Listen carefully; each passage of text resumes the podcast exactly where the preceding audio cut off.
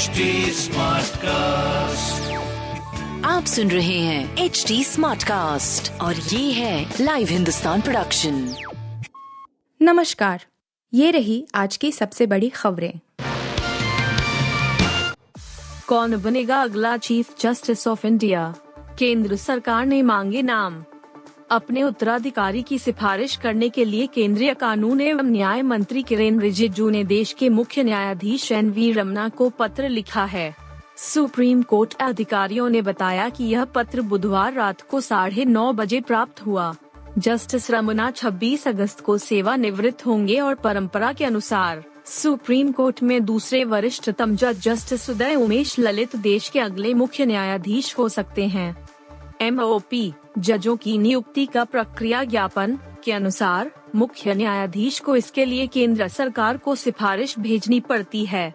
सामान्यतया मौजूदा मुख्य न्यायाधीश यह सिफारिश अपनी सेवानिवृत्ति से एक महीने पूर्व भेजते हैं।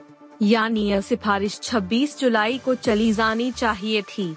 अब यदि जस्टिस रमना यह सिफारिश भेजते हैं तो जस्टिस उदय ललित मुख्य न्यायाधीश चयनित हो जाएँगे और मुख्य न्यायाधीश रमना कोलेजियम की बैठकों में फैसले नहीं ले सकेंगे कोलेजियम उच्च न्यायपालिका में जजों की नियुक्ति करने वाला निकाय है, जिसमें मुख्य न्यायाधीश समेत पाँच वरिष्ठ जज होते हैं सुप्रीम कोर्ट के उप रजिस्ट्रार राकेश शर्मा ने इस बात की पुष्टि की है, केंद्र सरकार का यह पत्र बुधवार रात साढ़े नौ बजे सुप्रीम कोर्ट पहुँचा। दो दिन पूर्व इसी तरह की एक खबर का सुप्रीम कोर्ट कार्यालय ने कड़ा खंडन किया था।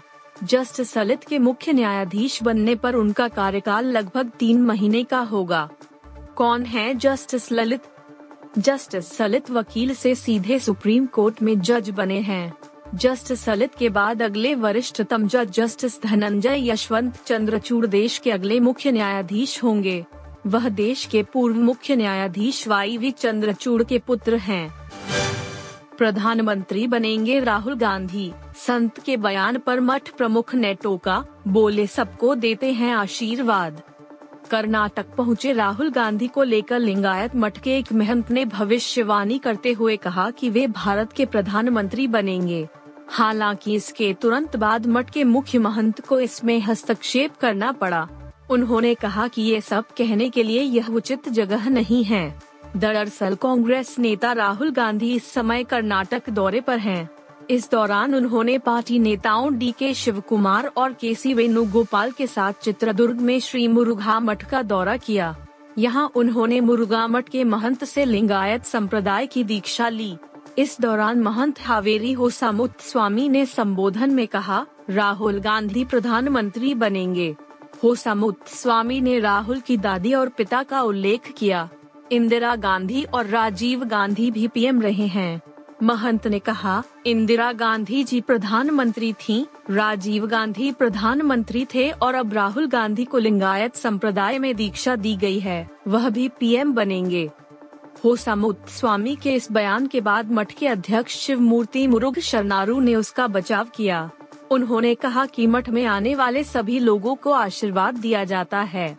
मठ के प्रमुख ने तुरंत हस्तक्षेप करते हुए कहा, यहाँ यह सब मत कहिए, यह इसके लिए उचित मंच नहीं है। इसका फैसला लोग करेंगे। इससे पहले कांग्रेस के पूर्व अध्यक्ष को यहाँ जिला मुख्यालय स्थित मुरुगा मठ के महंत से लिंगायत संप्रदाय की दीक्षा ली। इस मौके पर कांग्रेस के कई नेता भी मौजूद रहे। विभिन्न मठों के महंतों से परामर्श लेने के बाद मुरुगा मठ के महंत शिवमूर्ति मुरुगा शरण ने राहुल गांधी को लिंगायत संप्रदाय की दीक्षा दी। बाद में राहुल गांधी ने ट्वीट किया, यह सम्मान की बात है कि श्री जगत गुरु मुरुगा राजेंद्र विद्यापीठ का दौरा किया और डॉक्टर श्री शिव मूर्ति मुरुगा शरणनारू से इष्टलिंग दीक्षा ली। ईडी को मिले अधिकारों पर विपक्ष ने जताई निराशा, कहा, एससी की मुहर से केंद्र की बढ़ी ताकत। विपक्षी दलों ने धन शोधन निवारण कानून, पीएमएलए, में संशोधन और इस कानून की समीक्षा की मांग की है। कांग्रेस, तृणमूल कांग्रेस और आम आदमी पार्टी सहित सत्रह विपक्षी दलों ने साझा बयान जारी कर प्रवर्तन निदेशालय, ईडी, को मिले अधिकारों पर सुप्रीम कोर्ट के फैसले पर निराशा जताई। उन्होंने कहा कि इससे केंद्र सरकार के हाथ और मज़बूत होंगे। विपक्ष ने कहा सुप्रीम कोर्ट के पीएमएलए के बारे में दिए गए आदेश के दूरगामी असर देखने को मिल सकते हैं। सुप्रीम कोर्ट ने हाल ही में दिए एक फैसले में धन शोधन निवारण कानून में किए गए संशोधनों को पूरी तरह से बरकरार रखा था। इसकी छानबीन नहीं की कि इनमें से कुछ संशोधन वित्त विधेयक के ज़रिए किए गए। सुप्रीम कोर्ट के फैसले पर निराशा जताते हुए विपक्षी दलों ने कहा कि पीएमएलए के तहत प्रवर्तन निदेशालय को मिले अधिकारों पर सुप्रीम कोर्ट के फैसले से राजनीतिक प्रतिशोध में लगी केंद्र सरकार के हाथ और मज़बूत होंगे। इन दलों ने उम्मीद जताई है कि सुप्रीम कोर्ट का यह निर्णय बहुत कम समय के लिए होगा और आगे संवैधानिक प्रावधानों की जीत होगी। साझा बयान पर Congress, Trinamool Congress Aam Aadmi Party DMK IUML CPM CPI MDMK Rashtriya Janata Dal RSP और शिवसेना सहित सत्रह दलों के नेताओं ने हस्ताक्षर किए हैं। इन दलों के साथ निर्दलीय राज्यसभा सांसद कपिल सिब्बल ने भी हस्ताक्षर किए हैं। विपक्षी दल लगातार सरकार पर बदले की भावना से कार्रवाई की मांग करते रहे हैं। नीता, अंबानी और सीतारमन भारत की सबसे ताकतवर कारोबारी महिला बनी केंद्रीय वित्त मंत्री निर्मला सीतारमन और रिलायंस इंडस्ट्रीज़ की निदेशक नीता अंबानी को Fortune India's most powerful women in business 2022 की रैंकिंग में संयुक्त रूप से पहले पायदान पर जगह मिली है चैनल की मुख्य कार्यकारी अधिकारी सीईओ लीना नायर तीसरे स्थान पर हैं। रैंकिंग में फ़ैशन ब्रांड नायका की सीईओ फाल्गुनी नायर आईएमएफ की deputy managing director Geeta Gopinath, SEBI की चेयरपर्सन माधवी पुरी बुचौर इंडिया टुडे ग्रुप की वाइस चेयरपर्सन कली पुरी ने भी जगह बनाई है इसमें शामिल होने वाली ईशा अंबानी सबसे युवा महिला हैं। फॉर्च्यून ने सीतारमन के लिए कहा कि अंतर्राष्ट्रीय चुनौतियों से उपजी विकट आर्थिक परिस्थितियों का उन्होंने जमकर सामना किया देश में महँगाई काबू में रखने, राजस्व बढ़ाने और अवसंरचना के लिए धन का इंतज़ाम करने के लिए उन्हें पहला स्थान मिला है। पत्रिका ने कहा है कि आर्थिक मोर्चे पर वित्त मंत्री ने कई कड़े फैसले लिए।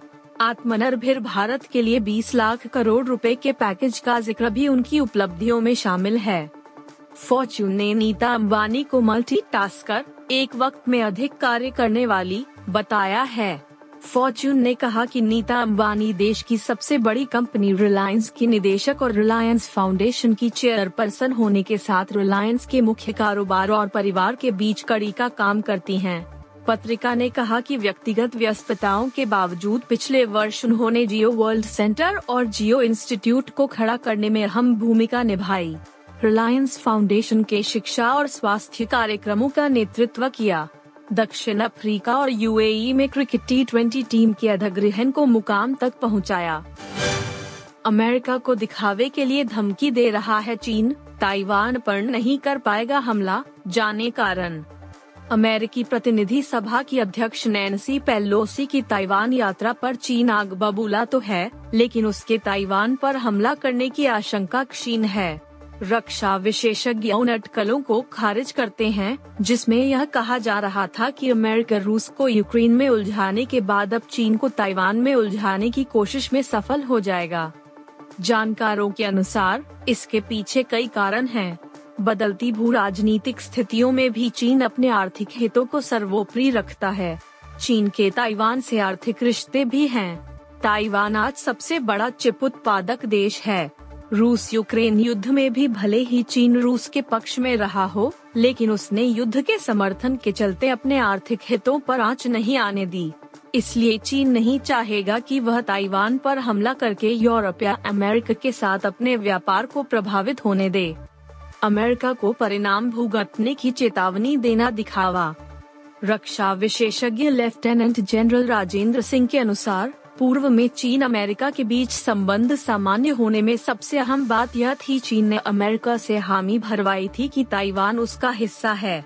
हालाँकि, अमेरिका बलपूर्वक ताइवान को लेने का अभी भी खिलाफ है। दूसरे, यह भी खबरें आई हैं कि नैन्सी पेलोसी की ताइवान यात्रा को लेकर बाइडन प्रशासन भी सहमत नहीं था। आप सुन रहे थे हिंदुस्तान का डेली न्यूज़ रैप। जो एच टी स्मार्ट कास्ट की एक बीटा संस्करण का हिस्सा है। आप हमें फेसबुक ट्विटर और इंस्टाग्राम पे एट एच टी या podcasts@hindustantimes.com पर ईमेल के द्वारा सुझाव दे सकते हैं। आप सुन रहे हैं एच डी स्मार्ट कास्ट और ये था live Hindustan production HD Smartcast.